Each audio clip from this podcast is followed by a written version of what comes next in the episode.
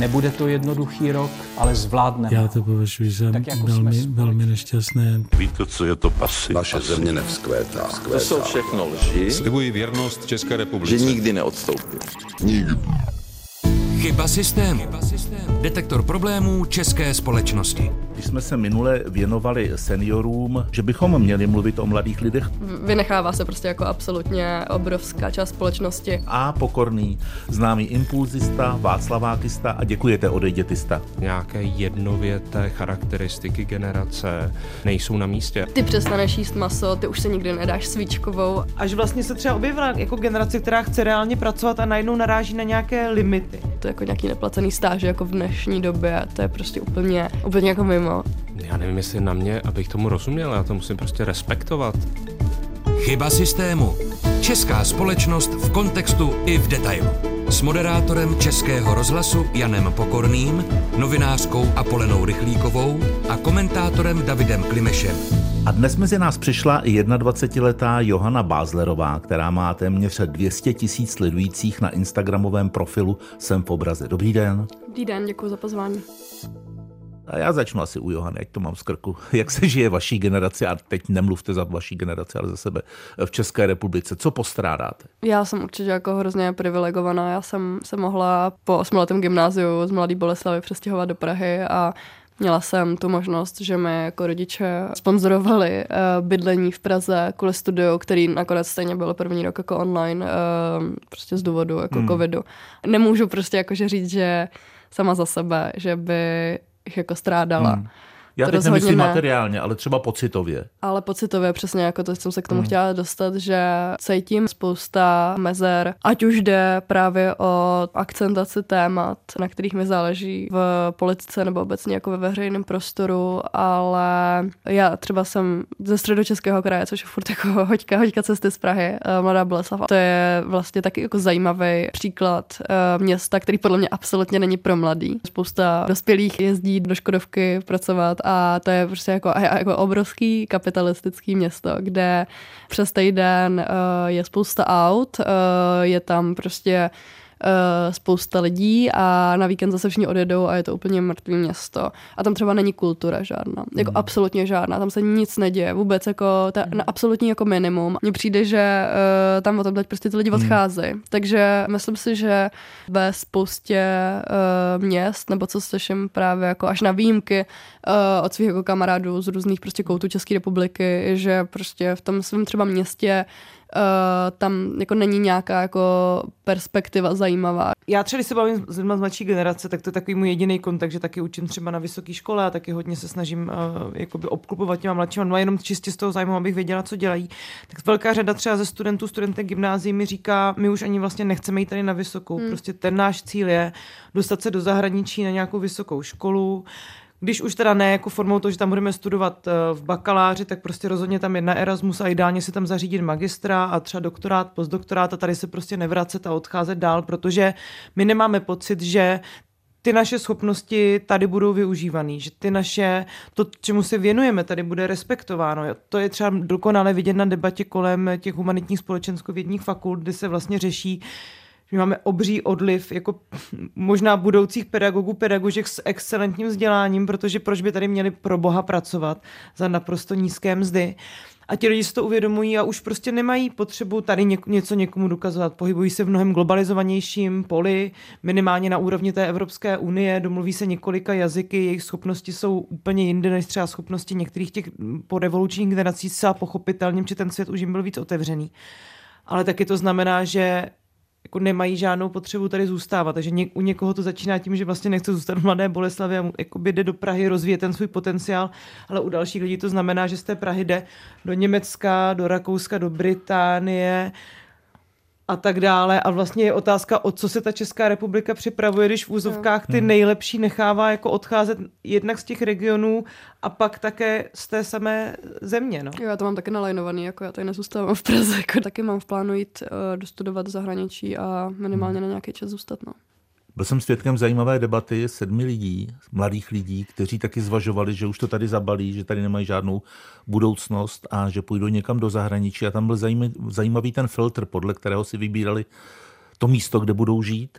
A oni měli na prvním místě tektonickou bezpečnost a řekli, že půjdou do Kanady. Mm-hmm. Mě to překvapilo. Ale je to generační problém, mě by to nenapadlo. Což je mimochodem, myslím, jeden taky z těch rozdílů mezi současnou nejmladší nebo mladou generací a tou naší generací, že eh, my jsme se už naučili jezdit do zahraničí, domluvit se tam anglicky. Teď jsem se vrátil z toho Portugalska, mám nějakou stáž na univerzitě v Hamburgu, je to pro mě běžný, ale vlastně nikdy jsem neměl to, že bych jel na delší dobu a pak vlastně hodně lidí zjistí, že pro nějaké vychovávání dětí nebo nějaké věci, byť to nefunguje hmm. vůbec dobře, ten sociální systém, tak to Česko je jedno z nejlepších eh, míst, které si v té Evropě člověk může vybrat. Aspoň Fakt? takový, takový no, no, ne, já, jsem, ale já, jsem... já si myslím, myslím si, že jo, ale možná je to i... Tady není absolutně žádná jako předškolní to, ne péče, jako no, zajištěná. Bylo, bylo to, střední, je to dost, je to dost skruté, ale já si prostě myslím, že Česko v tomhle je jedno z nejlepších míst eh, k jo. životu, kde být eh, s rodinou. To je ten můj Aha. přístup k věci, ale je to možná i tím, že toho z toho zahraničí znám opravdu relativně málo.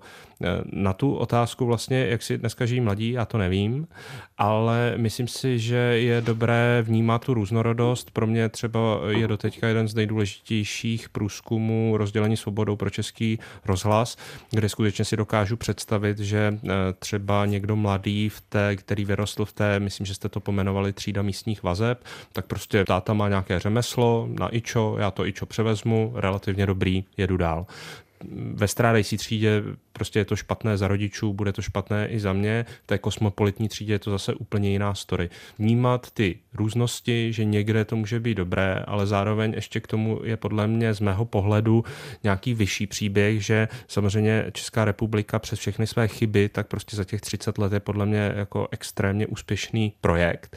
Ale samozřejmě některé ty dlouhodobě neřešené věci, tak právě v uvozovkách, ne v uvozovkách, doslova slíznou ti mladí. A jedna z těch věcí je silně nerovnoměrný rozvoj České republiky, kdy to nejsou jen ty periferie, to je právě přesně i to, že jsme vlastně nevybudovali nějaká silná, zajímavá, sexy regionální centra, krajská města odpustí. A e, výsledek toho samozřejmě je, že z toho děláme předměstí Prahy, Brna a Ostravy a to prostě nejde. Hmm. A e, vlastně Mladá Boleslav je jedna z nejbohat, jedno z nejbohatších no. měst díky tomu, co tam je za biznis. A třeba, uh, myslím, že Vrchlabí se to trochu pro, povedlo, Boleslav, myslím, že se to teda třeba úplně nepovedlo, je můj názor. Ale takových měst, které mohly hmm. vyrůst a mají vyrůst, uh, čistě jenom z toho důvodu, že ti mladí by měli mít uh, možnost nebo i přemýšlet, že nemusím hned do té Prahy nebo Brna, ale můžu zůstat třeba v tom svém, v tom svém městě a nemá pocit, že ztrácím nějakou část života, tak těch center je relativně málo, byť některé ty města se zdvihají, ale pokud například máme krajské město Karlovy Vary, které je krásné, ale dosud nemá veřejnou e, vysokou školu, tak to z mého pohledu prostě není krajské město, ať se na mě nezlobí, protože tam není jediný důvod pro velkou část mladých zůstat, dodělat si nějakou kvalifikaci a pak tam třeba rozvíjet ten region. Tak jenom abych to schrnul, tak určitě Česká republika super úspěšná za těch 30 let, ale ti mladí určitě slíznou mnohé ty sociální a ekonomické problémy, které jsme my a generace našich rodičů nedokázali vyřešit. Ale nemyslím to nějak obvinujícím způsobem, eh, myslím to, že prostě hm, ti mladí asi si musí říct, že tohle bude už úplně jinak. Já myslím, že nám do toho ještě teda vstupuje otázka, která se uh, týká nějaké pošlapané legitimity politického zastoupení nebo zájmu o politiku mladých lidí. Hmm. Já jsem přesně vyrůstala v té generaci, kdy ten narrativ v 90. a 0. letech, když já jsem začínala brát rozum v těch 0. letech, byl politika je něco, kde se stejně každý ušpiní, to nedělejte. A z druhé strany byl ten antiaktivistický narrativ, který tady třeba velmi úspěšně pěstoval, ať už Václav Klaus nebo Miloš Zeman svými uh, nevhodnými výroky na stranu různých aktivistů a aktivistek. Uh, takže... Já, já vám řeknu jeden příklad, aby ostatní viděli. No. Jednou mě ten jeden jmenovaný někde potkal a říká, a pokorný, známý impulzista, Václavákista a děkujete odejdětista. Ano. Což mi přišlo no. neuvěřitelně půvabné. Jo. Nebo uh, vzpomínky na to, která eh, Miloš Zeman ještě před lety v poslanecké sněmovně žertoval na téma, že on by taky přeřízl uh, ty aktivistky, co jsou připoutané u těch uh, stromů. Jo. Tak tohle byl diskurs, který tady šířili v podstatě jako symbolicky nejvlivnější tváře české polistopadové politiky a myslím, že ta debata o tom, co je ta občanská společnost, jak se rodí, jestli má nějakou prostupnost do té politiky, takový ten klasický havlisticko-klauzistický spor, se nám teď trošku vrací v tom, že Možná tak dlouho jsme se, jako, nebo tak dlouho se určitá ta politická třída tvářila, uh, že ten aktivismus nebo ta občanská společnost nebo nějaký její výsek, já právě taky nechci generalizovat, je něco nevhodného, něco, co do hmm. toho prostoru nepatří, že jsou to jenom nějací kverulanti, kteří si berou slovo místo toho, aby šli reálně pracovat až vlastně se třeba objevila jako generace, která chce reálně pracovat a najednou naráží na nějaké limity. A to si myslím, že je taky dobré si uvědomit. Když eh, čtu eh, na vašem Instagramu nebo slyším eh, vás v rozhovorech, jak mluvíte o duševním zdraví mladých lidí, tak mě to docela zaujalo, protože vy říkáte, že to v posledních letech prošlo zkouškou hlavně kvůli krizím, jako je pandemie a válka a hmm. zřejmě taky inflace, energetická krize a podobně. Myslíte si, že tyhle věmy působí silněji na mladé než na staré? No, působí na nás všechny, ale samozřejmě tak jako ta moje generace, nebo obecně jako i mladší, moje mladší třeba ségra, mladší sourozence, mladší kamarádi, eh, všichni jako procházejí eh, v tomhle věku v nějakém jako formativním období a Eh, s tím, že je jedna krize za druhou, tak to není vždy jako úplně nejsnažší, spíš mít nějaké jako pozitivní vyhlídky hmm. do budoucna. A určitě si myslím, že duševní problémy tady byly vždycky, vždycky budou, ale zkrátka ta osvěta a to, že se o tom mluví, je otázka prostě posledních jako let a díky tomu, že se teď o tom mluví, tak více lidí to řeší a více mladých lidí o tom mluví. A často jako to můžu vidět sama okolo sebe, že ty podobné problémy, které třeba můžu jako pocitovat já, vidím i třeba u někoho jako o dvě generace starší, ale uh, třeba tím, že chodím na terapii, dokážu dopoznat, že třeba ten člověk to jako neřešil a potlačil. A nebo to třeba zvládnul vyřešit sám sobě, to je taky samozřejmě možnost, ale nemyslím si, že by jako mladší generace byla jako nějaká přecitlivěla a že bychom prostě byli ublížení a bylo by strašně jako těžký s náma pracovat. To se nemyslím, já jsem spíš jako jsem toho zastání, že uh, když už taky jako těžce se pracuje s tou starší generací, jako pojďme to otočit, ale uh, tak taky, pojďte. no ano, ale, ale taky hlavně zkrátka jo, mluví mluví se o tom a uh, větší hmm. prostě obecně dostupnost informací o těchto těch tématech a týká se to nás všech, hmm. ještě v době prostě, kdy je jedna krize za druhou. Jak často slyšíte, že třeba i ta přecitlivělost eh, mladé generace je způsobená právě i těmi technologiemi, tou bezbřehostí sociálních sítí? No, vždycky se to někde jako objeví nějakým článku. Nebo... Ale už jenom jakým tónem to říkáte, tak No, je, je ale to přesně, a tak to, to, je od někoho jako často třeba staršího, uh, hmm. kdo prostě krátkovitě udělá takovouhle, takovýhle jako oslý mustak, no, prostě zkrátku. Jo, mladí mají prostě furt v ruce mobil a tak jsou, tak jsou prostě přecitlivělí, mají deprese. Ten mobil máme v ruce všichni, jako. Davide? Mě to jenom připomnělo, eh, jak se vlastně mé generaci, ať už je jakákoliv, říkalo, vyhrajte ty počítačové hry a no. pak budete vyvražďovat celou republiku. Mm. Případně se pak říkalo, vy koukáte pořád na televizi, tak z vás budou hlupáci. Nic z toho se nestalo. Ta téma je potřeba nepodceňovat, zkoumat, fajn. Stejně tak není, jakým způsobem vlastně ta klipovitost, eh, já myslím, že to není přecitlivělost, to je spíš jako brutální rozostření všech možných eh, hranic a limitů, což je samozřejmě nepříjemný, v tom se žádný člověk necítí dobře, když nemá nějaké silné ukotvení, ale rozhodně nějaké jednověté charakteristiky generace nejsou na místě. Já to zase vidím z té eh, své fakulty mm, a katedry žurnalistiky. Já se ani nemyslím, že jsou tak potřeba mladí novináři a novinářky. Konec konců v tom klasickém rytmu eh, vždycky nějakým způsobem ten výstup je podobný. A strašně důležitý jsou mladí editoři a editorky, protože my prostě nevidíme už ty témata. A já koukám na ty školní práce a to je právě, jak to, že se nikdo nezajímá o tom, že celá generace eh, po covidu v základkách, středních, ale i vysokých školách je rozhozená. Jak to, že se nikdo nezajímá o to, že je nedostupná eh, psychologická, psychiatrická péče jsou tam témata, ale třeba typu, co bylo, já nevím, teď Netflix možná už není to, co jede, tak něco jiného, co bylo na Netflixu, jaké jsou možnosti výrazového tance, věci, které já vůbec neznám, ale ty věci jsou tak napsané, že já nemůžu říct ani popel, protože zjevně jsou důležité pro tu generaci. Já se zase vrátím k tomu duševnímu zdraví. Vzpomněla jsem si u toho, já jsem pro Český rozhlas, už jsou to asi dva roky, zpracovávala ten projekt Život během pandemie, který vlastně dělalo PAQ Research v, ve spolupráci právě s Českým rozhlasem a měla jsem tam otázku týkající se duševního zdraví a právě jsem se rozhodla ji zaměřit na mladé dospívající, protože to byli oni, kdo z těch dat vycházel a teď pozor, spolu s matkami, jako lidi, u kterých se o desítky procent zvýšil nárůst pocitu deprese, úzkostí a nějakého zmaru. Ten, ten důvod u těch matek byl samozřejmě zřejmý, staly se z nich eh, družinářky, kuchařky, učitelky, pečovatelky, všechno v jednom.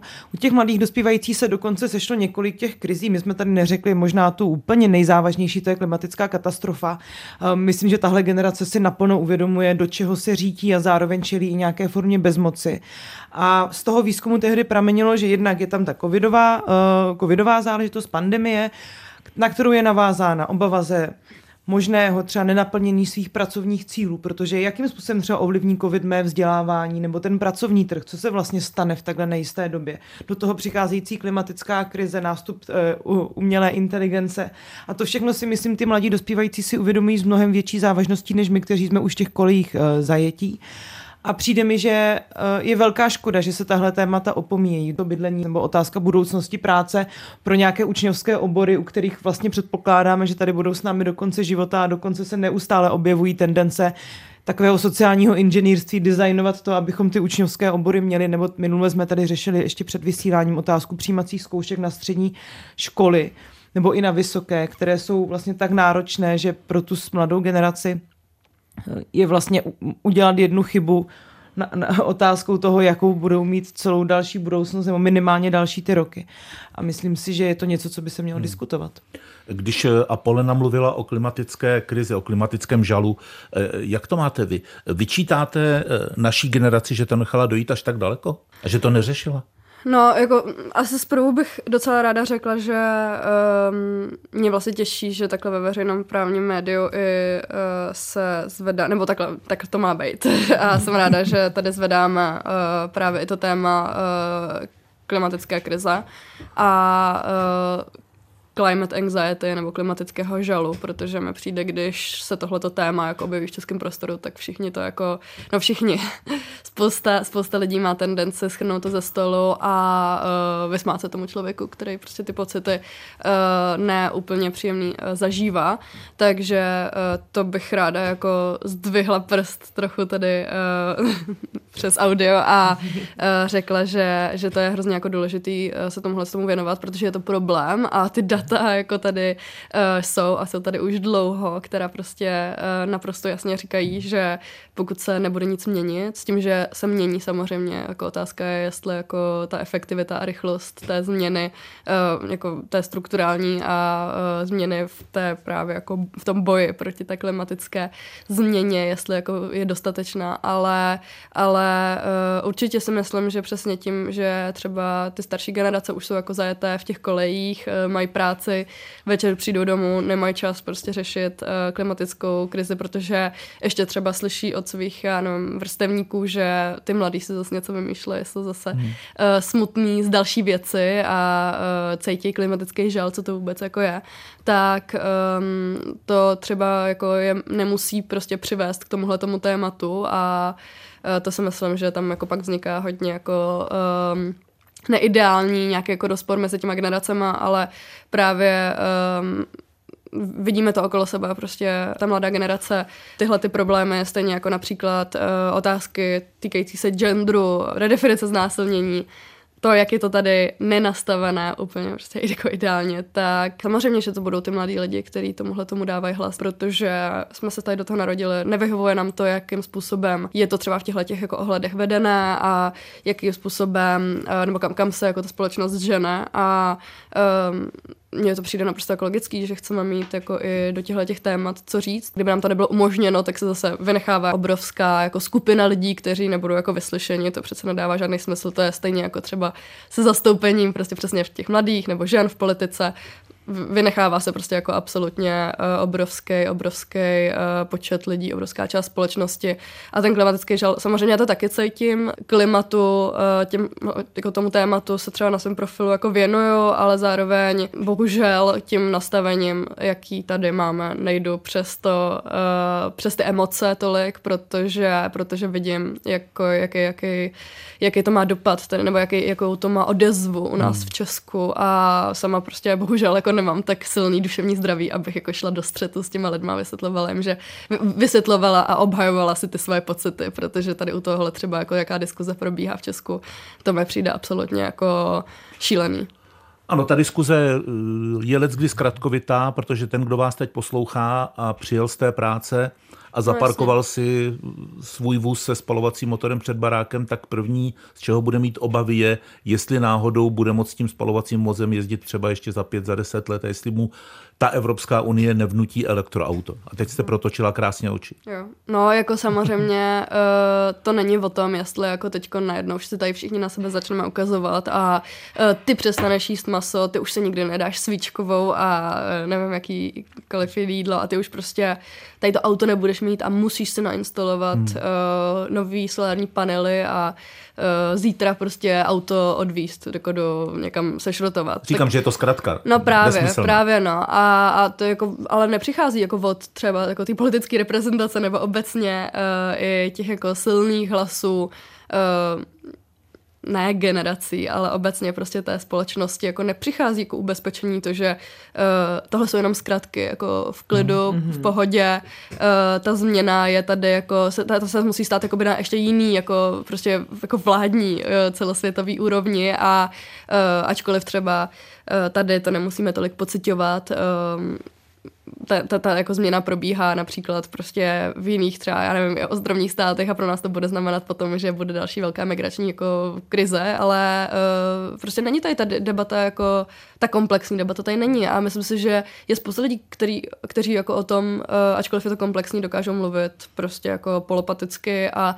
vysvětlovat to hezky, ale nějak ten jako prostor hmm. se jim tolik nedává. Hm. Ale i proto jsme tady v tomhle podcastu, abychom si mezigeneračně porozuměli, pokud je to možno. Uh, Davide, vy rozumíte klimatickému žalu?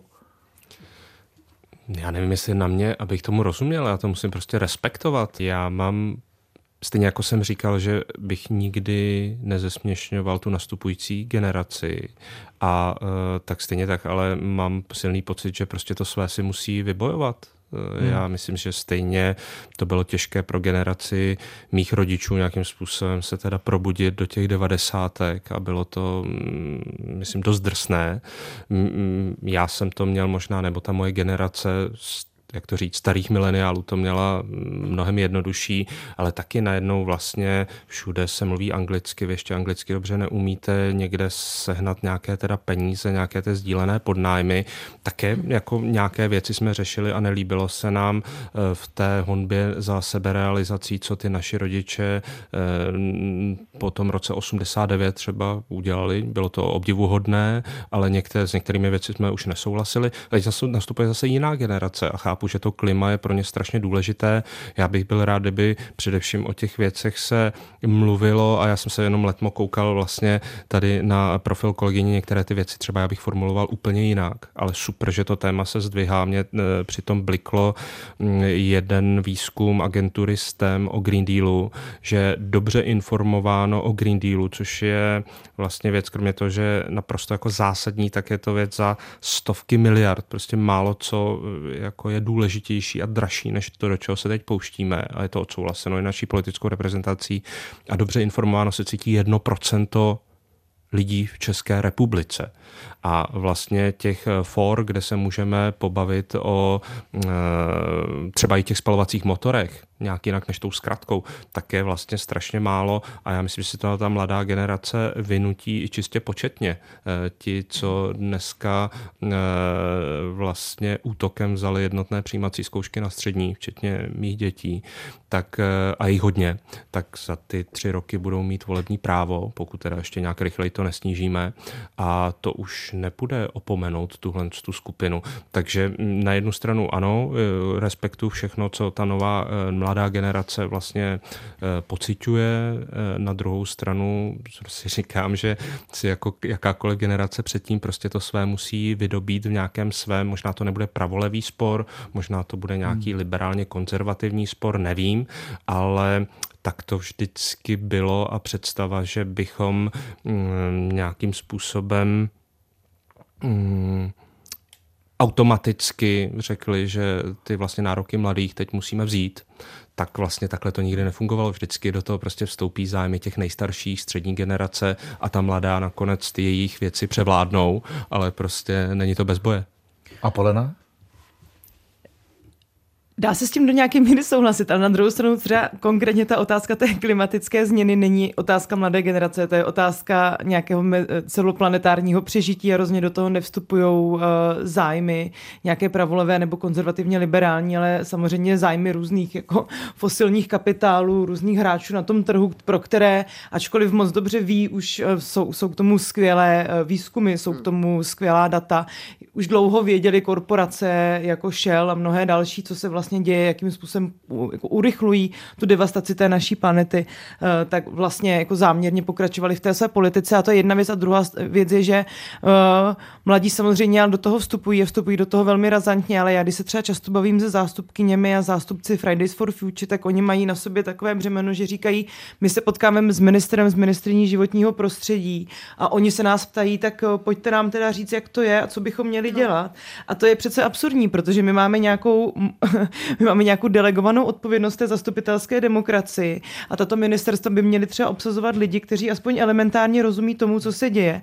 A třeba konkrétně u ministerstva životního prostředí jsme tady po dlouhou dobu měli dvojministerstvo, kdy ho vykonával Marian Jurečka, jež je zároveň ministrem, jež byl zároveň ministrem ministerstva práce a sociálních věcí, což je ministerstvo, které by pravděpodobně samo mohlo být rozděleno na několik dalších podministerstev a vzal si k tomu ministerstvo životního prostředí, které je v tom politickém prostředí dlouhodobě bráno jako nějaká popel kapelka, podobně třeba jako kultura, jako něco, co je vlastně tak zbytné, co tak nikdo nepotřebuje. A tak to obsadíme někým, kdo vlastně se třeba řekne, že má rád tu přírodu, aniž by vůbec rozuměl nějakým elementárním základům toho, do čeho se dneska řítíme.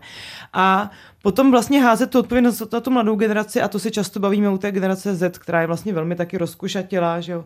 To jsou lidi, kteří jsou ještě třeba i na základních školách a chtít po nich, aby oni vlastně nějak formovali tu debatu ve chvíli, kdy třeba ta politická třída je pro ně absolutně nepřístupná, absolutně neprostupná a kdy jsou to právě velmi často politici a političky, kdo rozmíchávají ty kolečka fake news, dezinformací a nejenom o klimatické krizi, ale třeba právě otázce genderu, to, co se odehrálo ze strany některých politických eh, činitelů a činitelek třeba v otázce istambulské úmluvy nebo v otázce redefinice znásilnění, se nedá opravdu nazvat jinak než šířením dezinformací a ta klimatická změna je na tom velmi podobně.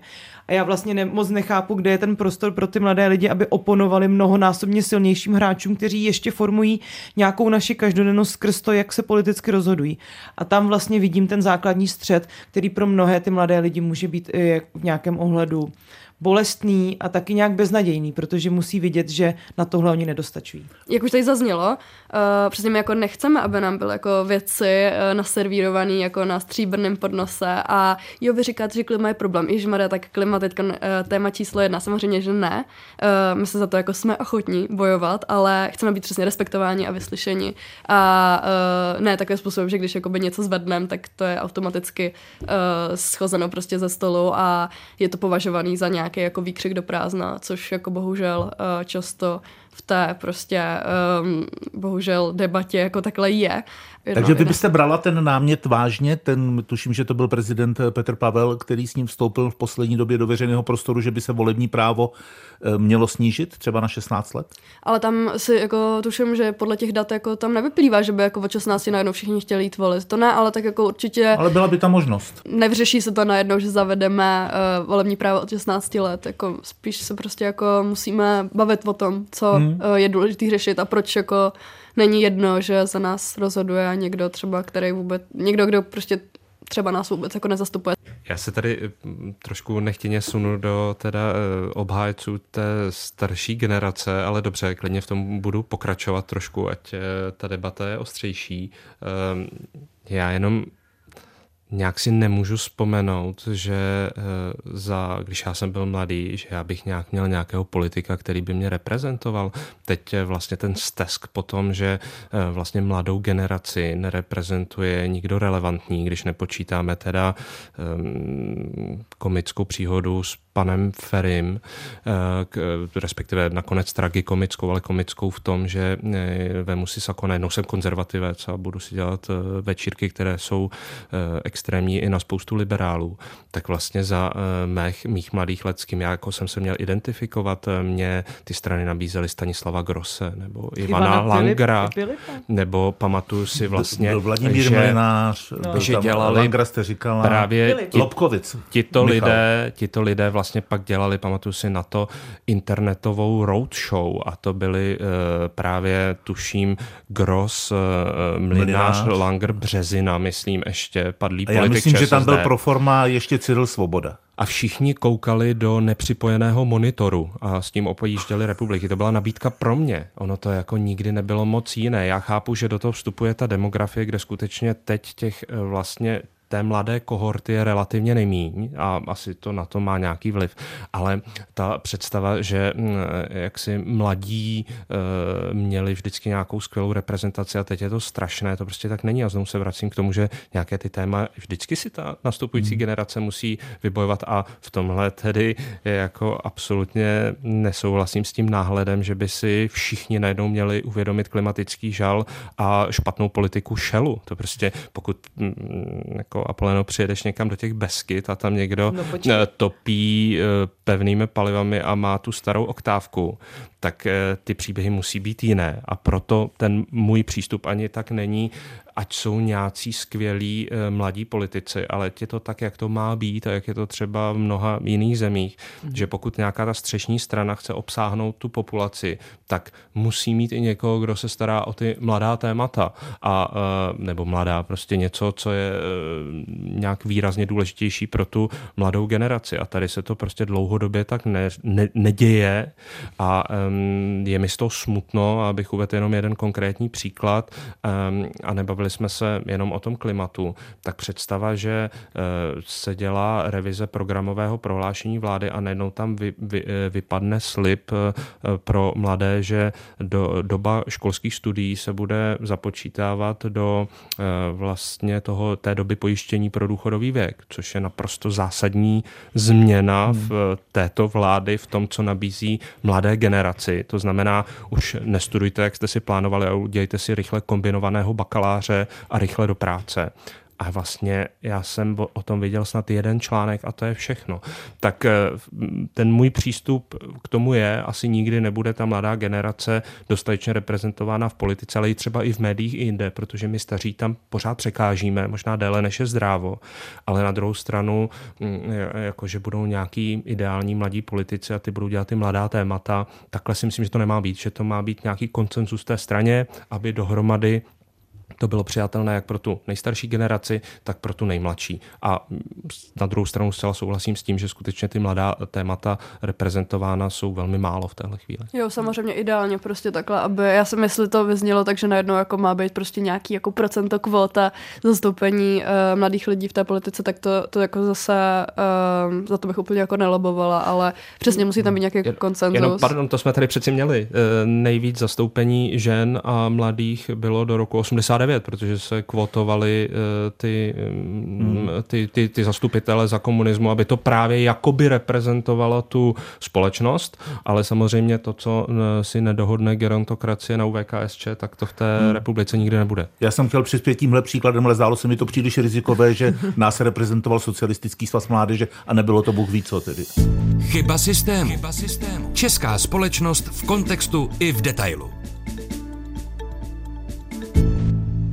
Ta generace Z bude klíčovou skupinou na pracovním trhu a za pár let bude tvořit vlastně rozhodující část pracovní síly. Teď jenom e, prakticky, když eh, přijdete, nevím, jestli jste to absolvoval, někam na pracovní pohovor a teď eh, se vás nebo dalších 21-letých lidí nebo 25-letých ptají, na různé věci lidi ve věku vašich rodičů a tak a vy máte úplně jinou představu, jak by ta práce měla vypadat.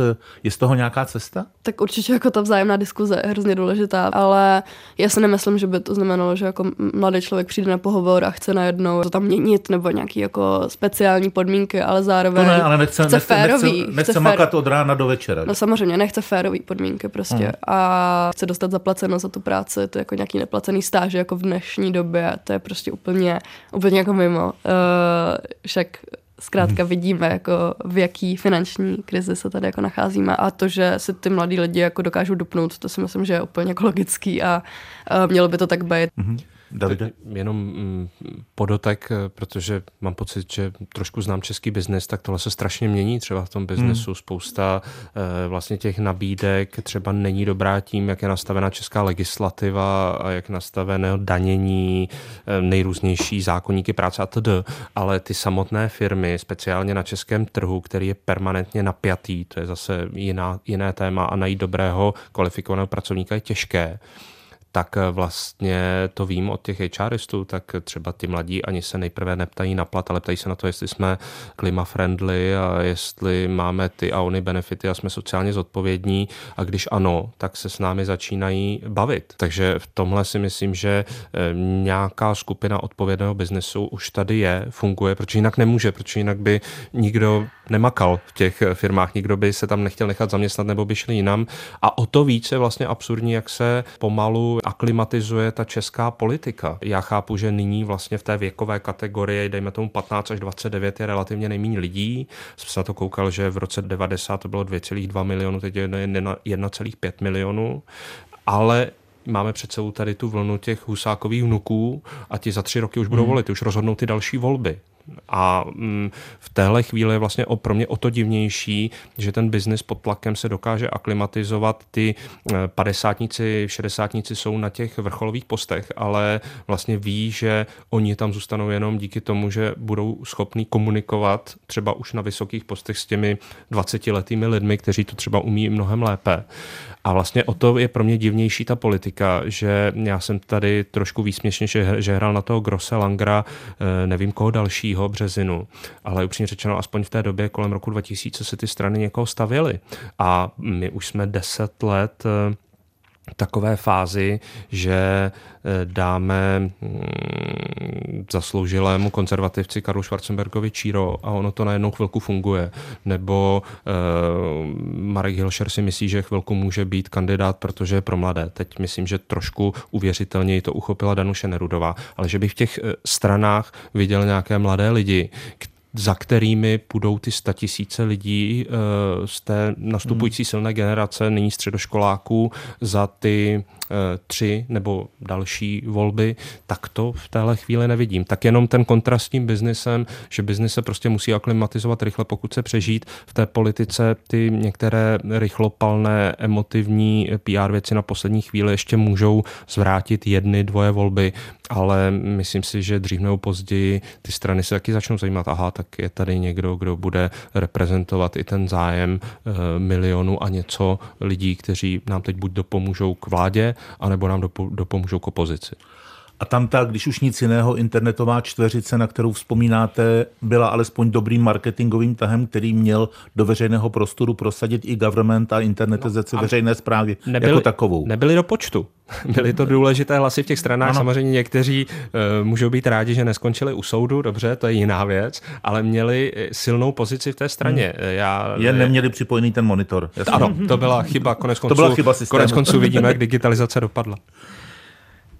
Já bych ještě chtěla možná dodat jednu věc. My, my samozřejmě klasicky, ale já to tady budu asi říkat v každém díle, my vedeme tu debatu z poměrně privilegovaných pozic. Já velmi často přemýšlím právě o té druhé části té společnosti, hmm. o tom, co často hanlivě nazýváme tím českém B, co vlastně slibujeme těm lidem, kteří právě absolvují ty zastaralé učňovské obory a vědí, že tam není, že můžou přijít do nějakého biznisového prostředí a klást si podmínky, ale vědí, že budou rádi, když je nějaká ta továrna na ten sněný provoz zaměstná a že oni už žijou třeba ve světě, kdy, kdy já jsem měla možnost s nimi mluvit, kdy říkali, my vlastně nemáme žádnou budoucnost a uh, ne, jako nemáme žádný zájem na tom podílet se na těch věcech veřejných, protože co nám, co vlastně jako je ten náš život, je ten náš život to, že doděláme tady v 18 letech uh, učňák, budeme rádi, že nás tady vezmou do továrny, takhle se bude ten náš život odvíjet, budeme rádi, když uh, si utáhneme s manželkou bydlení, budeme mít děti a Konec konců ukazuje se poměrně často, že stejně jak je rozdělená v úvozovkách ta celá společnost, tak ta mladá generace samozřejmě taky. Je tam výrazná část lidí, kteří inklinují k antisystémovým stranám. Je tam hodně třeba voličů SSPD,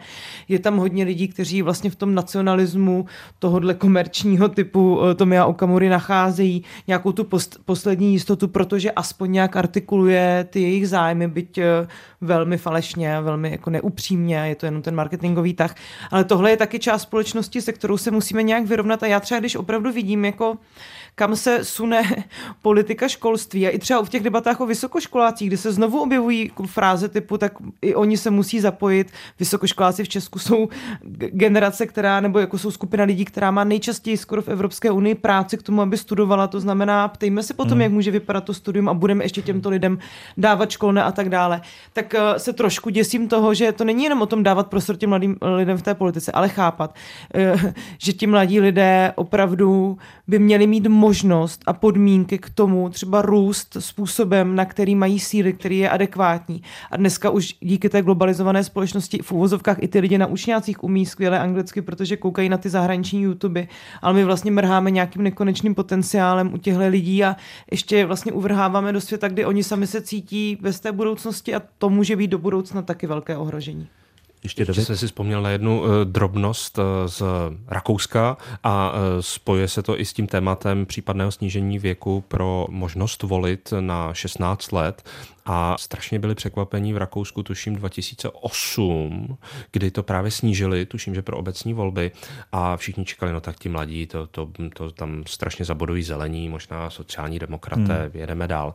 A velmi tam zabodovala strana svobodných FPE, vlastně strana, o který můžeme říkat, že je antisystémová a e, ptali se, a čím to je? No a právě velká část Rakouska mimo Vídeň z téhle věkové hmm. kategorie říkali, season hm, cool, prostě jsou cool a e, tady, kdyby to vlastně bylo podobné, tak já si myslím, že Tomio Okamura ve velkém bodu je, protože je cool. Opravdu hmm. to, co jsme si mysleli, že v některých těch regionech nemusíme řešit, protože tam jsou ty postarší voliči KSČM a tím to tak nějak jako časem se vyřeší, tak vlastně ne. E, Tomio Okamura je velmi populární i u mladé generace v některých hmm. těch regionech, kde nejsou řešené problémy. Takže to i to s tím vlastně souvisí. Ano, e, hlas pro mladé může být v mnoha ohledech taky hlas antisystémový, protože ne každý automaticky musí hledat ty systémové řešení a taky se s tím musíme nějak vyrovnat. A to nebudeme radši chodit do 30. let minulého století, bude to tak jistější. Když si vezmeme situaci na trhu s byty, tak ceny nemovitostí bytů se úplně odpoutaly od průměrné mzdy. Sice se říká, že teď to trochu klesá, ale ta realita je pořád jako, že na to mladí lidé těžko dosáhnou.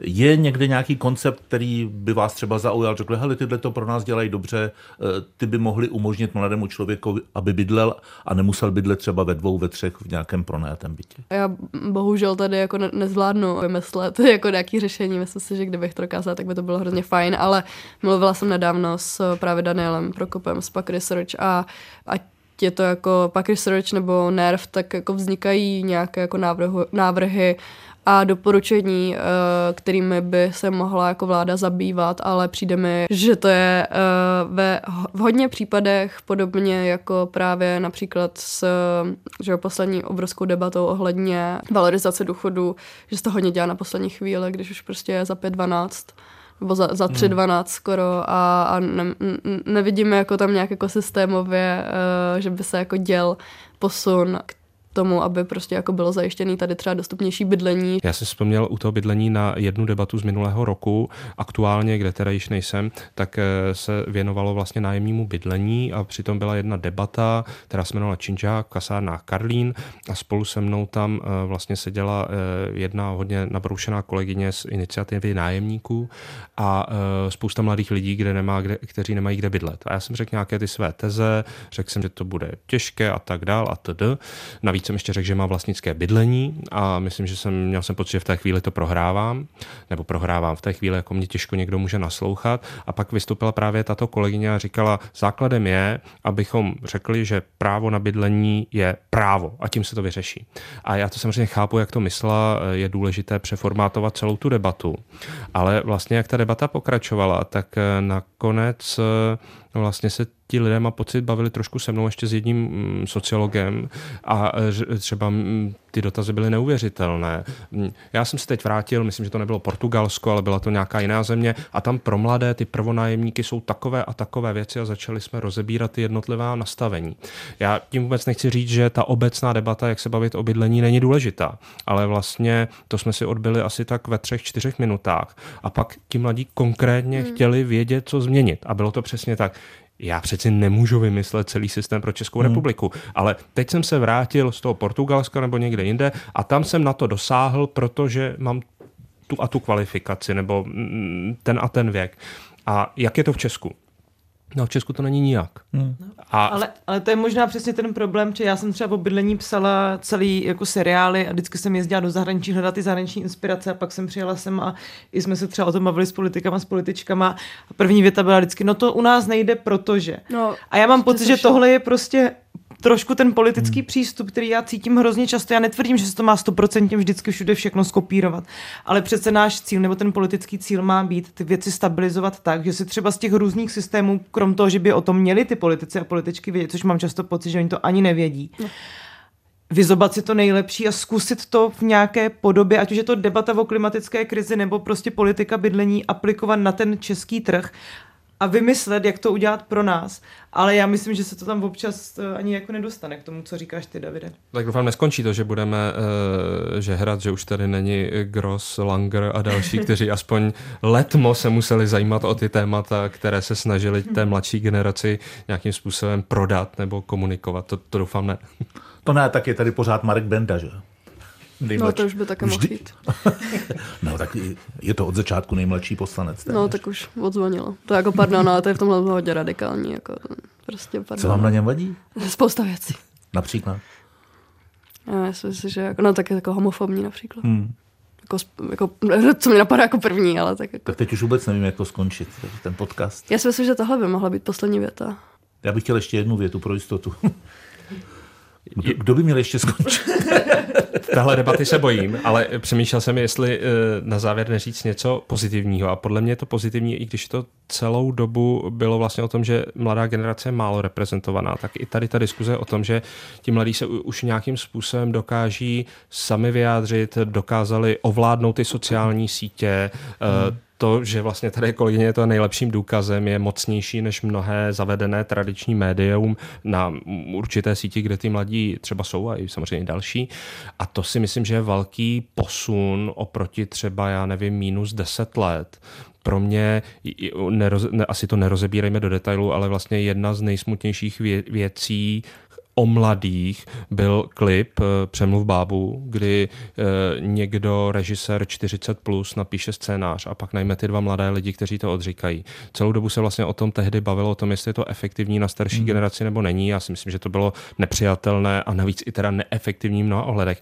Ale vlastně pro mě na tom byla zajímavá ta role těch mladých. Určitě to namluvili vynikající herci, ten vtip v tom jsem odchovaný. Jirka, Jirka Mádl s, ano, ale s Martovisou. Tam mně přišlo problematický to nastavení nastavení, že někdo 40 plus napíše ten scénář a někdo 20 eh, to odříká. A to si myslím, že vlastně v dnešní době už není možné že těch komunikačních kanálů, kteří si ti mladí, to je, to je hro, hrozné označení, ale prostě ta mladší generace zrekvírovala a my starší se tam s bídou snažíme nějak aspoň trošku zorientovat, tak prostě už takovéhle věci vlastně nedovolují a vlastně myslím si, že to ani není možné už před těma volbama, že jeden nějaký klip uh, změní hmm. nebo výrazně ovlivní tu republiku, protože prostě těch spousta vlivných účtů na Instagramu uh, teď nevím, jaká, jakou další síť mám jmenovat, tak si to prostě nenechají líbit a to si myslím, že je pozitivní. Hmm. Ano, já chci jenom na závěr říct, že pro mě je generace Z, když ji tak nebudeme nazývat, hodně inspirativní a přijde mi skvěle, že si snaží sami hledat cestu, eh, jak se do toho veřejného prostoru dostat a myslím si, že i právě proto by, by jim ta politika i ta společnost i ta média měly víc naslouchat a taky se koukat na ty, kteří třeba tu cestu si nehledají a přemýšlet, proč tomu tak je. Mm. Já podopisuju, si myslím, že jsme všichni se měli uh, respektovat a vést tu debatu slušně, protože když to nepůjde, tak se nedostaneme vůbec nikam. Třeba jsme svým dílem nebo dílkem přispěli k vzájemnému pochopení a děkuji vám za to. Mějte se hezky, nashledanou. Díky, nashledanou. Děkujem, nashledanou. Taky. Slyšeli jste podcast Chyba systému. Chyba systému. Detektor problémů české společnosti s Janem Pokorným, Apolenou Rychlíkovou a Davidem Klimešem. Všechny díly najdete na webu Českého rozhlasu Plus, v aplikaci Můj rozhlas i v dalších podcastových aplikacích.